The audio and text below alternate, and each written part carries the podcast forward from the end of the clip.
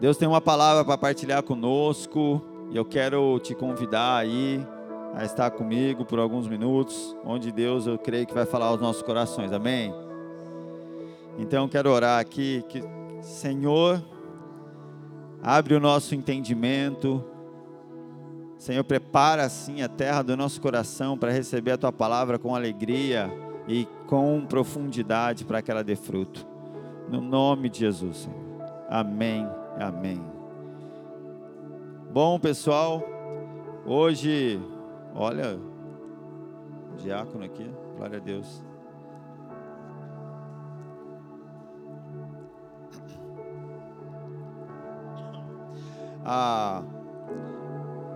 O texto que eu quero ler é Mateus capítulo 1, versículo 16. Se você está com a sua Bíblia aí, com o seu iPad, com o seu iPhone, o seu celular, o que for, se quiser abrir, abre aí, Mateus capítulo 1, verso 16, nós vamos falar sobre esse texto. Mateus capítulo 1 começa na Bíblia falando da genealogia ali, e ali vai falando, né, de fulano gerou ciclano, e assim vai, você vai vendo todo aquele nome, até chegar no versículo 16, onde fala Jacó gerou José. Esse Jacó não é o Jacó lá, né, irmão de Esaú. Jacó é o pai de José, o homem que se casou com Maria, e Maria a qual deu à luz Jesus, que é chamado Cristo. Até aí. Então, Jacó gerou José, marido de Maria. Maria deu à luz a Jesus, que é chamado Cristo. Então, aqui nesse texto, a gente vê que aquele que Maria deu à luz se chamava Jesus. Esse nome foi... Um anjo falou com José e falou: olha, você vai colocar o nome do menino de Jesus. Só que esse Jesus, ele é chamado de Cristo. Então hoje, o que nós vamos fazer assim, basicamente um estudo. Nós vamos pensar com a cabeça de um hebreu, para depois pensar com a cabeça de um ocidental. Quando nós lemos a Bíblia, muita coisa aqui faz sentido quando nós nos aprofundamos e entendemos o que aquilo significava para um oriental, para um hebreu, no contexto da qual vivia Jesus. Quando nós trazemos para a nossa cultura, para a nossa realidade aqui do Ocidente, algumas coisas podem não fazer sentido. Então, quando nós vemos que o nome dele era Jesus, mas ele também é chamado Cristo, qual é o significado que isso tinha para alguém que estava ali, né? Basicamente, para um hebreu, para uma pessoa dessas, quando você lê a Bíblia, desde lá do início, o nome, ele sempre foi algo que trouxe um poder de significado, de destino, de propósito, né? Alguns exemplos ali na Bíblia, você pega Jacó.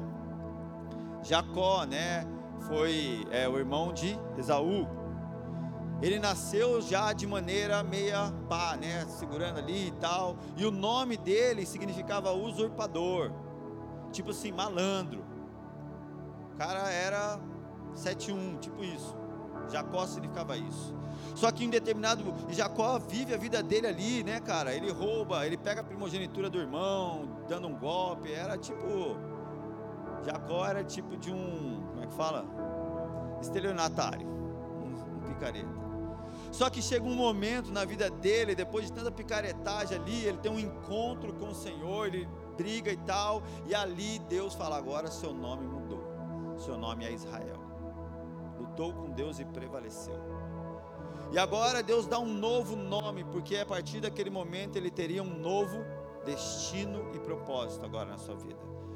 Não que o nome de Jacó, não que o nome de Israel determinasse o plano de Deus para a vida dele, mas ali representa agora, quando você pega ali uma história de muita dor ali, a história de Raquel, né, uma mulher que queria ter muitos filhos, você vai vendo que naquela luta para poder ter filho, ela vai dando nome aos filhos dela de acordo com a luta que ela estava passando.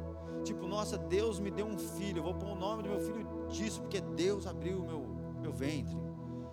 E ali nós vemos outros exemplos. Jesus, quando ele se encontra ali com Pedro, ele fala: olha, seu nome não é mais Simão agora, né? Seu nome agora é Pedro. Outro muito conhecido para nós é Saulo. Saulo, que significa? Saulo significa assim, ó, muito querido. Saulo, na verdade, é um nome até legal. E agora o nome dele passa a ser Paulo. Deus muda o nome desse homem. E agora você pensa, Paulo é o quê? Paulo é o menor de todos. O nome dele muda para isso. E Paulo, inclusive, em um determinado momento ali, numa das cartas, ele fala disso. E eu que sou o menor de todos os cristãos. Porque ele estava fazendo ele estava apontando para o nome que ele havia recebido agora. Ele se fez o menor, de fato. Mas não vou entrar nesses pontos assim, é só para a gente entender que o nome, existe um poder muito grande quando a gente pensa com a cabeça de uma pessoa desse no contexto bíblico aqui. Então, o que Jesus Cristo tem como significado? O nome Jesus significa Yavé é a salvação. O nome Jesus diz isso, Deus é a salvação. E o Cristo, o nome Cristo é Messias, o ungido. Eu vou falar algo aqui que para muitos talvez possa ser óbvio, mas para alguns nem tanto. Jesus era o nome dele. Cristo não era o sobrenome. Cristo não era o sobrenome de Jesus. Cristo era o título que ele recebia como alguém que foi ungido por Deus para uma missão específica. E nós vamos ver que existiram Cristos na Bíblia, outros Cristos. Calma.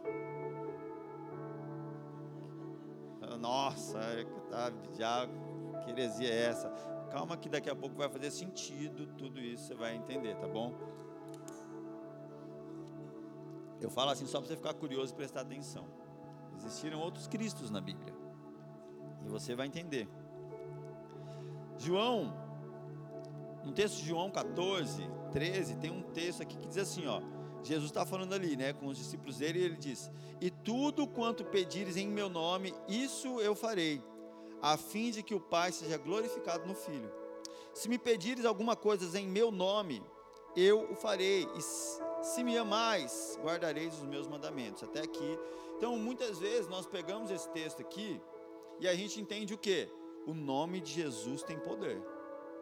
Então aí a gente fala assim: não, eu quero tipo um carro novo, em nome de Jesus, como se fosse tipo Shazam, eu vou ter o carro, né? Não, agora, esse ano eu caso em nome de Jesus, né? E a gente atribui assim, uma questão meio mística ao nome de Jesus, tipo assim, se é algo importante para mim, eu fecho falando em nome de Jesus, porque aí é tipo, pá, é o deu certo, vai acontecer. Não sei se vocês já viram, gente, eu vim, né, cresci na periferia, parte dos meus amigos, que hoje, quando eu volto lá pro meu bairro, parte morreu, parte está preso, e parte, uma pequena, converteu. Mas, assim, cara, se você olhar, a galera do crime, boa parte deles também vem de contexto de igreja, então é tudo desviado. Você vai lá, vamos lá, vai fazer o roubo lá, quem que vai fazer a fita lá? É o José, o Isaías, né, tudo assim, o Gideão, o nome dos bandidos é tudo assim. Aí os caras oravam para roubar a gente, vamos lá, tal. E aí, não se assustem não, que é algo comum. Ah, não, que Deus livre a gente de qualquer morte, assalto, é tudo certo em nome de Jesus. E aí? Que poder há no nome de Jesus nessa hora? Vai dar certo, né? Entende? E aí a gente usa o nome de Jesus como algo para a gente conseguir aquilo que a gente quer. Mas será que é o que Deus quer? Esse é o ponto. O nome de Jesus tem poder para nos dar aquilo que a gente quer, ainda que não seja a vontade de Deus. E aí, o que vocês acham? Se tem algo que Deus não quer para a minha vida, e aí se eu falar em nome de Jesus, Deus vai fazer tipo assim: ah, eu não queria dar, mas ele falou, caramba, vou ter que dar agora. Tipo isso? Não, acredito que não. O Senhor, ele é fiel. Ele é fiel. Entende uma coisa, vai ser doloroso o que eu vou te falar agora, mas é uma verdade. Deus não é fiel a você, ele é fiel à palavra dele. E graças a Deus por isso. Porque se Deus fosse fiel a mim, meu amigo, eu estava lascado. Porque ele ia fazer o que eu quero. Entende? Se Deus fizesse o que eu quero, gente, sabe o que eu estaria fazendo hoje? Na maior das minhas conquistas, eu, Gustavo, sem Cristo, eu estaria morando em algum sítio agora, com uma plantação de maconha no fundo da minha casa, talvez não casado com a Gabi. Era esse o meu plano, a minha missão na terra.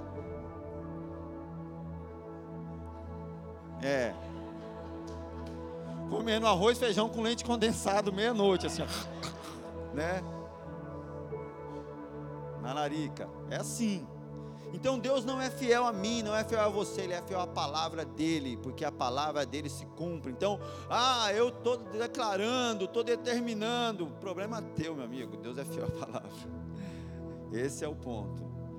E quando nós pensamos então, pastor, mas está falando aqui, ele está falando tudo que você pedir em meu nome. Então o que quer dizer isso, pedir em nome de Cristo?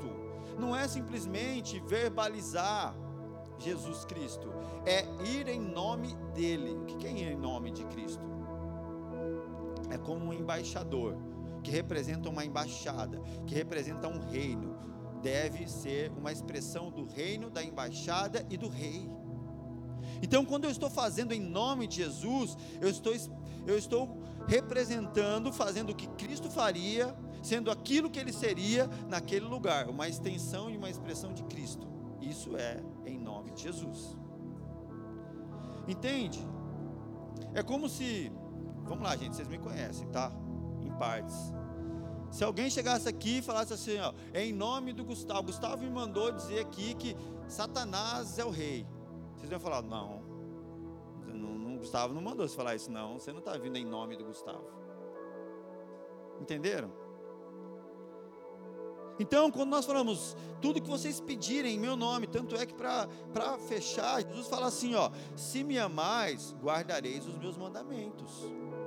Então tá, tudo que vocês pedirem em meu nome, eu vou conceder, mas tem a ver com o amor, e tem a ver com amar ele, guardando os seus mandamentos. Então, ir em nome de Jesus, pedir em nome de Jesus, é ser uma expressão de Cristo. É assim, eu vou pedir algo, o que Jesus faria em meu lugar, o que Jesus pediria em meu lugar, e aí sim é pedir em nome de Jesus, ser um representante de Cristo na terra. Não é à toa que nós somos chamados cristãos, amém, gente? Fez sentido para vocês essa questão de orar e falar em nome de Jesus? Então quando a gente vê em Mateus 1:21, o anjo fala para José, você vai dar o nome dele, de Jesus, porque ele salvará o povo. Então, Jesus significa Yavé salva, ou Yavé é a salvação. Então quando a gente tira, transliterado do hebraico lá, do original, né, o nome é Yeshua, talvez muitos de vocês já ouviram, né? Então essa palavra é Yah, que é uma abreviação de Yavé, e que o verbo Yasha, que significa resgatar. Então Yeshua significa literalmente isso, Deus é a salvação, Deus resgata o seu povo. E aí quando a gente pega também e traz, por exemplo, para a nossa língua, o português, no hebraico, Yeshua também é igual a Josué. Josué, igual o Josué da Bíblia, o predecessor de Moisés, que deu continuidade ali à missão de Moisés. Então, Josué e Jesus significam Jeová salva, ou o Senhor é a salvação. Josué e Jesus têm o mesmo significado. E talvez você pense assim: nossa, mas Jesus não é um nome super especial. Não, Jesus era um nome comum.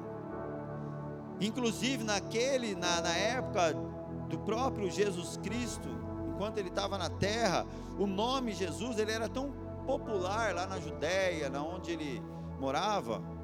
Talvez era igual nos dias de hoje, Enzo, né?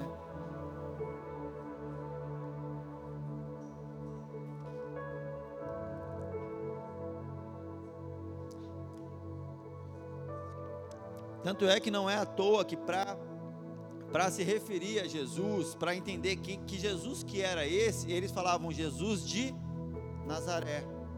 Então eles se referiam ali a Nazaré, que era uma cidade ali, um povoadinho na Galileia. Então que Jesus, fala, Jesus veio, aqui Jesus tem um monte, é igual falar o João, não, Jesus de Nazaré, o filho do carpinteiro lá, o José, tal, filho do cara, porque era um nome comum. Então, o que eu estou querendo trazer aqui, gente, é construir com vocês, assim, um raciocínio, para a gente entender realmente aonde está o poder do nome de Jesus Cristo. A gente, é um poder sobrenatural, mas nós atribuímos o nome de Jesus é uma questão mística, que não é real.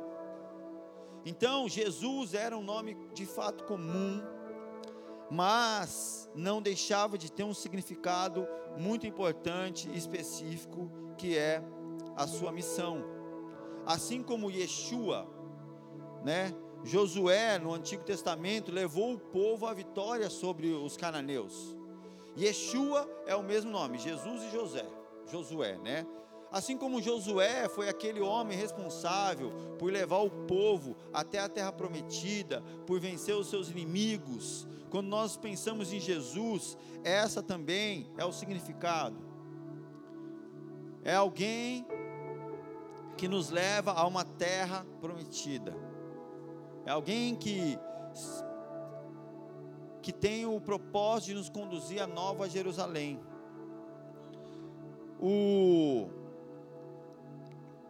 Existia agora, pensando como um hebreu, como um povo lá daquela época, quando eles falavam, olha, é o Jesus lá de Nazaré. O que aquele povo esperava? Eles esperavam sim uma espécie de Josué. Josué, vamos fazer um pano de fundo aqui. Josué era o homem que agora liderou um povo. Nós sabemos essa história. O povo hebreu, o povo de Deus, estava escravo no Egito, oprimido lá, vivendo mal, tal. Agora eles saem do Egito. E agora eles são conduzidos por um período longo de deserto lá. Eles estão cruzando o deserto, passando por muitas dificuldades. E agora Josué assume a liderança desse povo. E Josué agora faz a transição do deserto para a terra prometida, aonde esse povo agora herda do Senhor uma terra que mana leite e mel. Então, quando o povo de Deus estava ali agora, nós temos que entender que o contexto era, eles estavam sobre o jugo romano. Então, agora Roma fazia as vezes do Egito. E os césares lá, os imperadores romanos, faziam as vezes do faraó. O contexto era muito semelhante, até mesmo historicamente, né? Os historiadores dizem que Roma trouxe uma grande mudança para o contexto de escravidão na história da humanidade, porque ao invés de escravizar e oprimir ali, acorrentar as pessoas que eles as terras que eles invadiam, o que eles faziam? Vocês são livres, mas vocês nos pagam impostos. Então é o que eles chamam da escravidão moderna. Então agora vocês, tudo bem, a gente vai proteger vocês, a gente tem o nosso exército, vocês estão protegidos, mas agora vocês vão dar os seus impostos para nós. Então o povo agora tinha que dar para o Império Romano a maior parte de tudo aquilo que era deles. Eles continuavam sendo escravos. E agora eles esperavam, eles ansiavam por um homem que viria para tirar eles dessa escravidão, assim como um dia Moisés e Josué tiraram o povo do Egito. Havia uma grande expectativa ali em torno de um libertador de Israel, assim como Josué foi esse libertador. O que nós temos agora, trazendo para a nossa realidade, essa é a mentalidade de um hebreu, trazendo agora para a nossa realidade.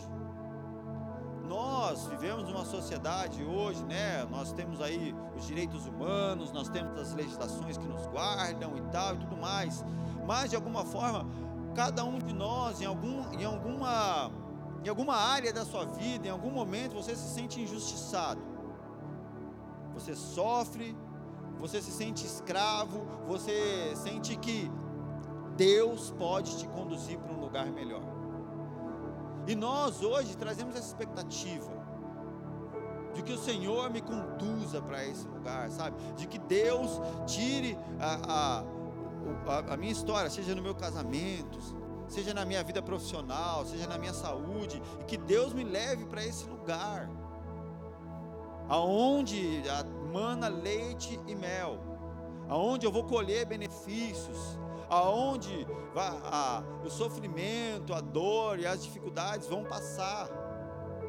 E a gente coloca essa expectativa, essa esperança quando nós vemos aos cultos, quando nós buscamos a Deus.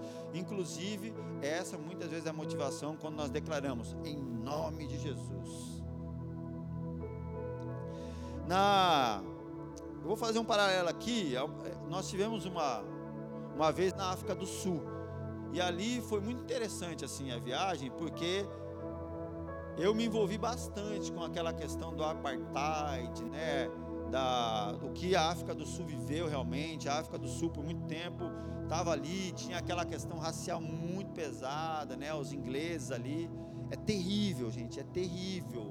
A gente foi no museu, eu fui lá na ilha lá onde o Mandela ficou preso, a gente visitou lá o presídio, as celas, e você vai lá, você vê, cara, tem escada para branco, escada para negro. Era um troço assim bizarro, horrível, horrível, horrível. E lá tudo é Mandela. Nelson Mandela, ele é, sim, adorado realmente naquele lugar. E o que o Mandela fez, gente, realmente tem muito valor. Nelson Mandela realmente conseguiu ali numa luta política conquistar esse direito de igualdade entre negros e brancos, e de fato devolver a terra que era deles, dos africanos ali na África do Sul, para eles. E foi uma conquista legítima, foi uma conquista. E ali eu vendo aquilo tudo, e eu falando, cara, mas e aí, né? O que me intrigava era assim, na África do Sul teve a Copa do Mundo, né, alguns anos atrás. Você olha lá, o estádio é a coisa mais linda.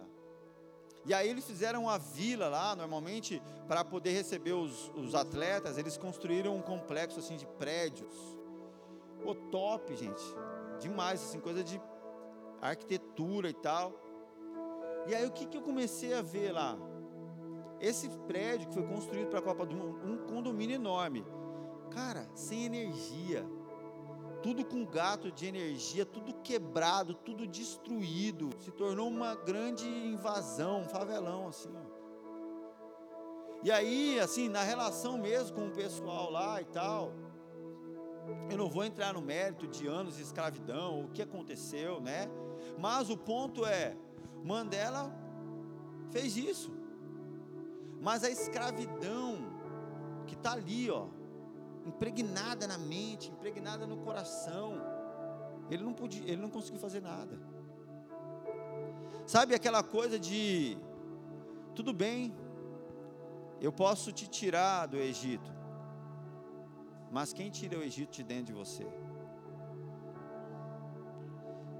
Eu já tive experiências, gente, de às vezes tirar pessoas da rua, você coloca ela numa casa. Uma vez teve uma experiência com uma família que foi tirada da rua, o pessoal fez o trabalho social, colocou eles dentro da casa, mobiliou a casa. Depois de alguns meses a casa estava suja, depois de algum tempo tinha lixo dentro da casa, daqui a pouco aquele pessoal transformou a casa, que um dia era limpinha para eles, ficou igual a rua, suja, cheia de lixo. A mesma coisa que era a rua virou a casa, até um ponto que eles entenderam que não fazia sentido ficar na casa e voltaram para a rua. Por quê? Porque não era uma, eles não precisavam de uma casa, eles precisavam de uma renovação de mente, de uma libertação de coração, de uma transformação que a obra social que o homem faz não tem poder de trazer. E eu não estou desmerecendo o que o Nelson Mandela fez, mas eu estou dizendo que parcialmente ele fez algo, mas a obra completa só Cristo pode fazer. E quando nós entendemos que só Cristo, eu estou literalmente me referindo ao nome Cristo. Porque um povo que deixou agora de ser escravo, de ser subjugado por outros, mas continuou sendo escravo e subjugado por si mesmo. Você vê a condição deles lá. São coisas simples, sabe? São coisas simples que você nota. Mas eu quero falar agora sobre o significado do nome Cristo. Cristo significa ungido. A palavra Cristo, ela vem do grego, ela é um adjetivo verbal. Então é um adjetivo, né? Adjetivo é algo que você acrescenta a algo.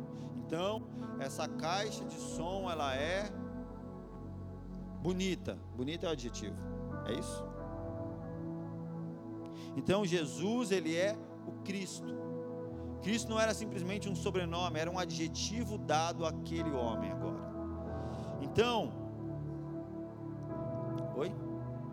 uma característica. Então, esse adjetivo verbal vem derivado de shio, que significa ungir. A palavra grega Christos, por sua vez, traduz o hebraico Messias, que também é traduzido em português pela palavra Messias. Então Cristo, trazendo para a nossa linguagem, significa o ungido ou o Messias.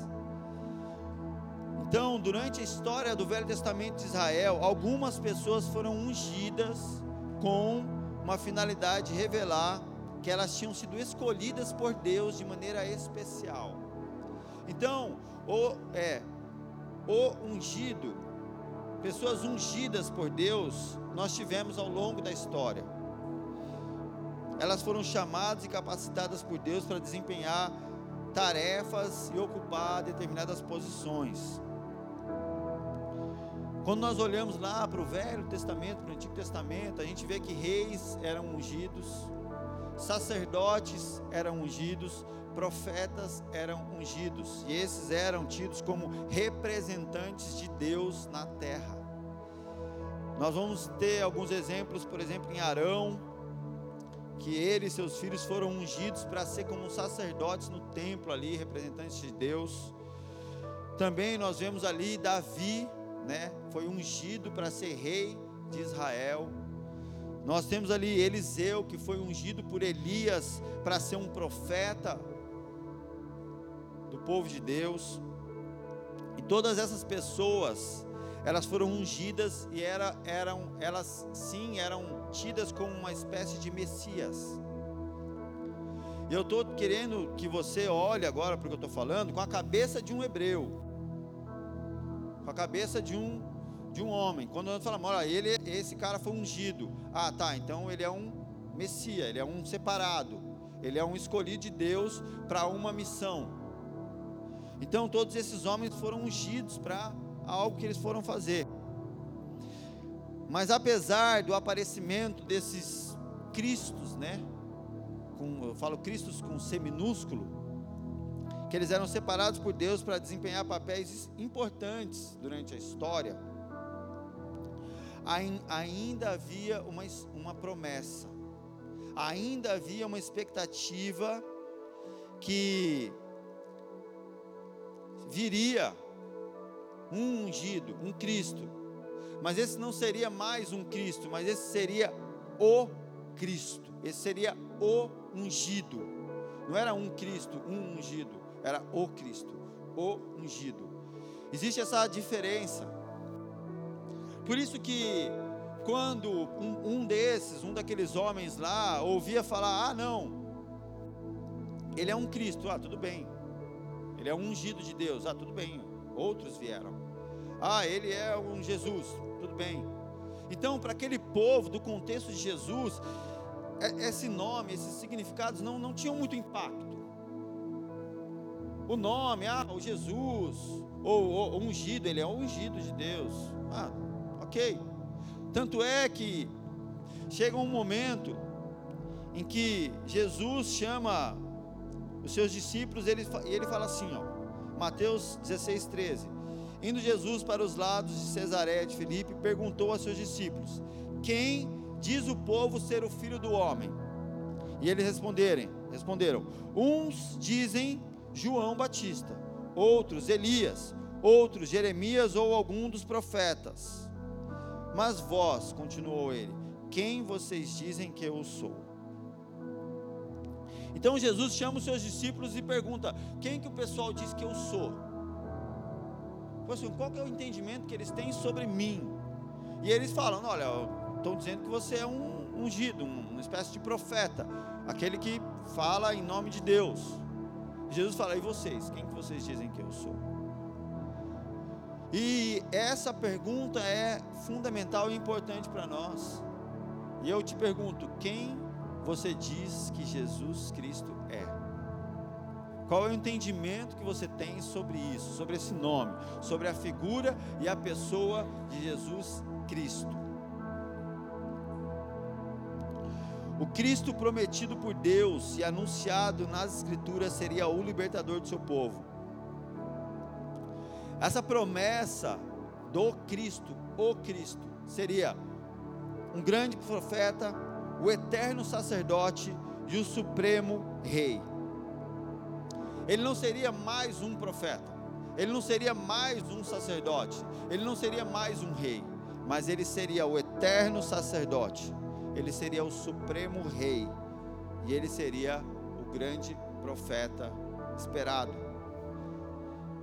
E Jesus, como o ungido, como o Cristo, ele cumpre essas três funções. Jesus Cristo foi rei, sacerdote e profeta no seu ministério terreno aqui na terra. Por que ele era profeta? Porque ele trouxe a vontade de Deus, ele anunciava e ensinava a vontade de Deus. E como profeta, a Bíblia fala que o Espírito Santo de Deus nos capacita, nos ensina a cumprir aquilo que Jesus nos ensinou.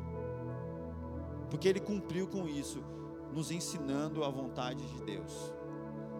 E como um sacerdote, qual que era a função de um sacerdote? O sacerdote, na Bíblia, ele oferecia sacrifícios pelo povo. Então ele entrava no templo e ele ia lá, o sumo sacerdote, que era o principal sacerdote, ele entrava lá para oferecer no Santo dos Santos, o sacrifício por toda a congregação. Agora, quando Jesus, o eterno sacerdote, cumpre a sua missão, o que ele faz? Ele não entrega um sacrifício, mas ele se faz o sacrifício. E agora, aquele véu que separava o santo do santíssimo lugar, o sacrifício de Cristo rasga aquele véu. E quando a Bíblia diz que ele é rei, é porque ele governa sobre toda a terra. E agora, ele nos protege e nos guarda dos nossos inimigos. Então, como sacerdote, ele é o nosso mediador diante de Deus. E ele ofereceu a si mesmo, uma só vez, em sacrifício para fazer justiça divina e nos reconciliar com o Pai. Vivendo para sempre para interceder por aqueles que se achegam a Deus. O que nós vemos aqui é que, trazendo para a nossa realidade, muitas vezes nós queremos um profeta como os profetas que já foram, que vão nos ensinar a boa, perfeita e agradável vontade de Deus. Nós queremos um sacerdote. Os cristãos buscam um sacerdote. Que sacerdote é esse? É alguém que ofereça um sacrifício por você. É alguém que faça algo por você. Então, como lá no Antigo Testamento, o povo não se relacionava com Deus, eles tinham alguém que fosse até lá para eles. Eles levavam lá o seu holocausto, os seus animais, e o sacerdote era quem ia até Deus para eles. E como rei agora, eles tinham alguém que governava, alguém que os protegia. Eles tinham Davi como essa figura, por exemplo, do grande rei de Israel que os guardou. Só que entenda uma coisa: o plano de Deus e a vontade de Deus é que o próprio Deus seja o nosso rei, o nosso sacerdote e o nosso profeta para sempre. Agora nós estamos falando da expressão do Cristo, porque agora você tem um profeta sobre a tua vida que fala a vontade do Pai. Que profeta é esse? O próprio Cristo. Você tem a presença do Espírito Santo, que revela a vontade do Pai a você. Você não tem mais um mediador, você não tem mais um, eis que te diz o Senhor,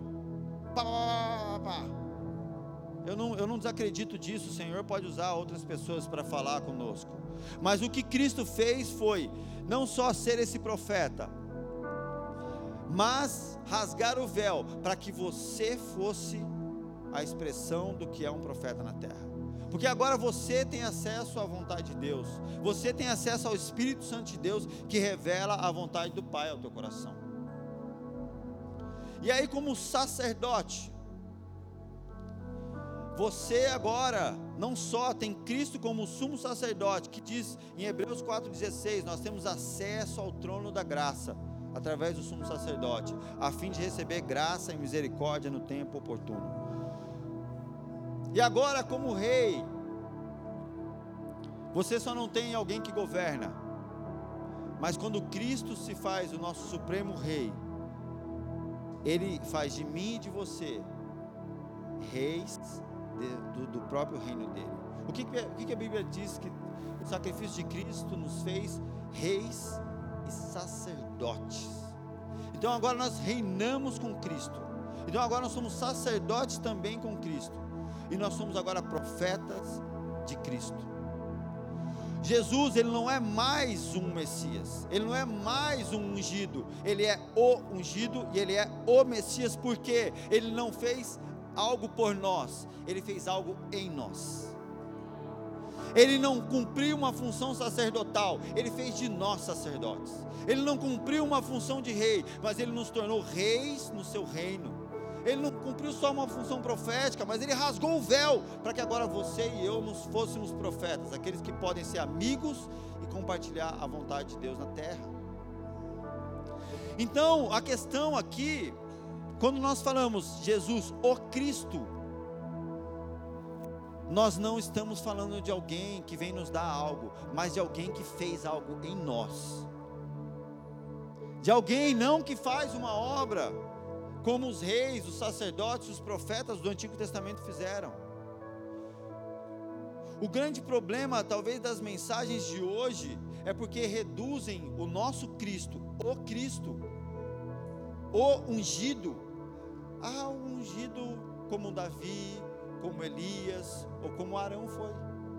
Mas não, Cristo é portador de uma unção que nenhum homem foi. Entende uma coisa: ou todos esses homens sofreram, todos esses homens fizeram grandes obras, mas só um não pecou. Esse é o Cristo. Mas só um morreu na cruz pela redenção do mundo, e esse é o Cristo. E só um é o Filho de Deus, e esse é o Cristo. Esse é o ungido de Deus. Quando Jesus entra no templo em um determinado momento, Lucas 4:18, Ele diz assim: o Espírito do Senhor é sobre mim, pois Ele me ungiu para evangelizar os pobres, e enviou-me a curar os quebrantados de coração, e a pregar liberdade aos cativos, e a restauração da vista aos cegos, a pôr em liberdade os oprimidos e anunciar o ano aceitável do Senhor. Depois disso ele fechou o livro e declarou: hoje se cumpriu esta escritura em vossos ouvidos. Essa é uma das passagens que revelam o profundo significado da palavra Cristo aplicada a esse homem Jesus. O que, em certos momentos, as multidões até se empolgavam quando elas viam um enviado de Deus, mas, ao mesmo tempo, elas falharam em entender o tipo de Cristo que ele de fato era. Quando os fariseus, quando os homens começam a perseguir Jesus para poder matar ele, não era porque ele se dizia mais um profeta, não era porque ele se dizia mais um sacerdote, ou ele se dizia mais um rei, mas é porque ele se dizia o Cristo, ele se dizia o sacerdote, o profeta, o rei, e aquilo fez com que ele fosse perseguido. E a grande característica do Cristo é aquele que se entrega para morrer em favor da humanidade. O grande ponto que difere a unção do Cristo de qualquer outro é o fato dele ter morrido em nosso lugar, ter se feito sacrifício em nosso lugar. Aquelas pessoas, não diferente de nós, tá? Aquelas pessoas da época de Jesus, elas queriam um Cristo com propósitos terrenos e com intenções ali nacionalistas. Eles queriam um ungido que tirassem ele da opressão de Roma, um ungido que resolvesse a questão da miséria, um ungido que realmente, olha, me faz enxergar, me tira da maca, eu sou paralítico, sara meu filho. Eles queriam um ungido para resolver essas questões momentâneas, imediatas, passageiras, questões políticas, questões financeiras, questões de saúde pública. Eles queriam mais um profeta, eles queriam mais um sacerdote, mais um rei. E aí eu pergunto, quem vocês dizem que Cristo é? Eu não sei se está fazendo sentido para vocês a mensagem, mas o ponto é, e aí, nós queremos mais um rei? Que Cristo, que esse Jesus seja mais um rei, que nos dê proteção, segurança, que guarde a nossa casa, o que nós temos, e governe bem tudo para nós. Nós queremos um sacerdote, que é quem? Faça tudo por nós, para que a gente não tenha que fazer nada com Deus. A gente quer que mais um profeta? Entende uma coisa? Quem vocês dizem que ele é? Que Cristo nós vemos. O povo procurava esse homem. Muitos não reconheceram o Cristo que veio libertar os homens do pecado e lhes dar a verdadeira paz, não uma paz terrena, mas a paz que excede todo entendimento. Na verdade, o homem de si mesmo, ele é incapaz de reconhecer verdadeiramente Jesus Cristo.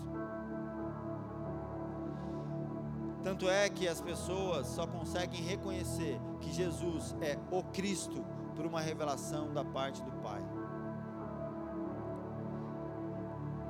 Quando Jesus pergunta, quem vocês dizem que eu sou?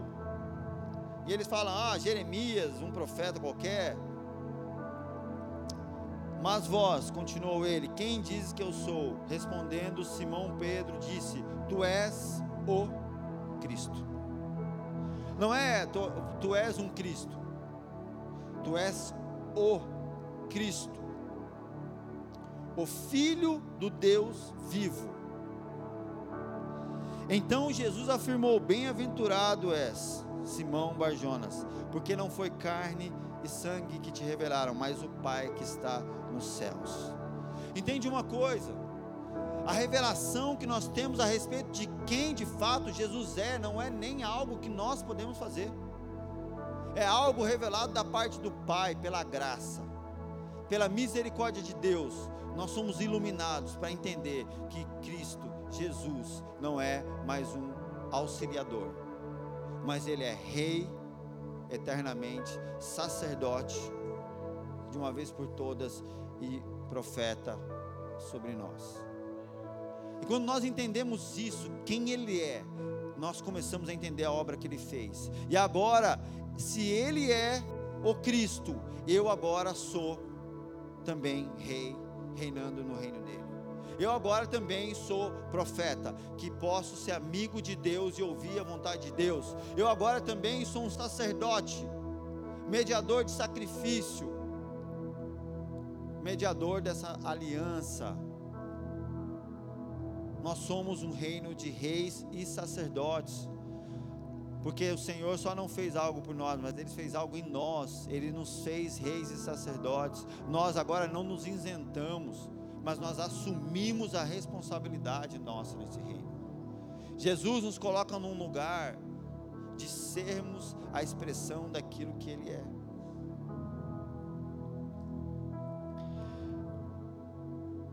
E Ele diz: não foi carne nem sangue que te revelou, eu também te digo que tu és Pedro, e sobre essa pedra edificarei a minha igreja, e as portas do inferno não prevalecerão contra ela.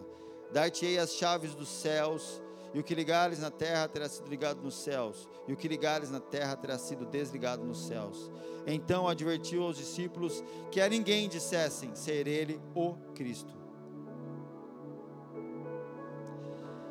Então, quando o apóstolo Pedro confessou: tu és o Cristo, o Filho de Deus vivo, Jesus deixa claro para ele que aquilo não foi revelado naturalmente, mas foi da própria vontade do Pai. Isso também explica porque Jesus foi acusado de blasfêmia. Jesus, ele foi acusado de blasfêmia no julgamento que o condenou à morte, por ele ter confirmado ser ele mesmo o Cristo, o Filho do Deus vivo. Em Mateus 14, 61, quando Jesus afirma: eu sou o Cristo, o Filho do Deus vivo. Aquilo foi o que condenou ele à morte. Não que ele era mais um Cristo, não que ele era mais um profeta, não que ele era mais um rei. E deixa o Espírito de Deus falar ao seu coração. O que de fato faz sentido na nossa vida cristã é quando nós entendemos que Jesus, ele não é mais um ungido, mas ele é o ungido de Deus. Ele é o Cristo, ele é o Rei, ele é o sacerdote. E a obra que ele fez cumprindo essas três funções que Deus ungiu ele para cumprir como Filho de Deus na terra. Ah, pastor, mas eu sei isso. Deixa eu te dizer uma coisa. Se você sabe, você se porta como um sacerdote. Se você entende o que é o Cristo, a obra dele também vai fazer parte da sua vida. Se você entende que Jesus, o Cristo, você não precisa mais de um mediador. Você não depende mais de homens para se relacionar com Deus. Você tem liberdade, porque o Cristo rasgou o véu. O Cristo nos deu acesso. O Cristo não é aquele que está com uma bandejinha falando: entrega para mim que eu levo para Deus. Não. O Cristo, ele falou: vai, porque eu rasguei o véu para você. Você pode chegar à presença do Pai. O Cristo não é aquele mais que agora você precisa ficar indo de lugar em lugar, escutar alguém que te diga: eis que te digo, essa fase da tua vida, o Senhor quer fazer isso, o teu RG é tal número e tal. Aí você fala: ah, agora eu creio em Deus. Não. O Cristo é aquele que fez uma obra a qual você pode chegar na presença de Deus. Através da palavra de Deus, através da sua Bíblia, o Senhor revela a vontade dele a você. Através da oração, o Senhor fala ao teu coração, e ele vai te dar discernimento para tomar as decisões corretas. Ele vai te orientar, ele vai te levar a uma vida de dependência dele e de autonomia na terra. Não uma vida de dependência de homens.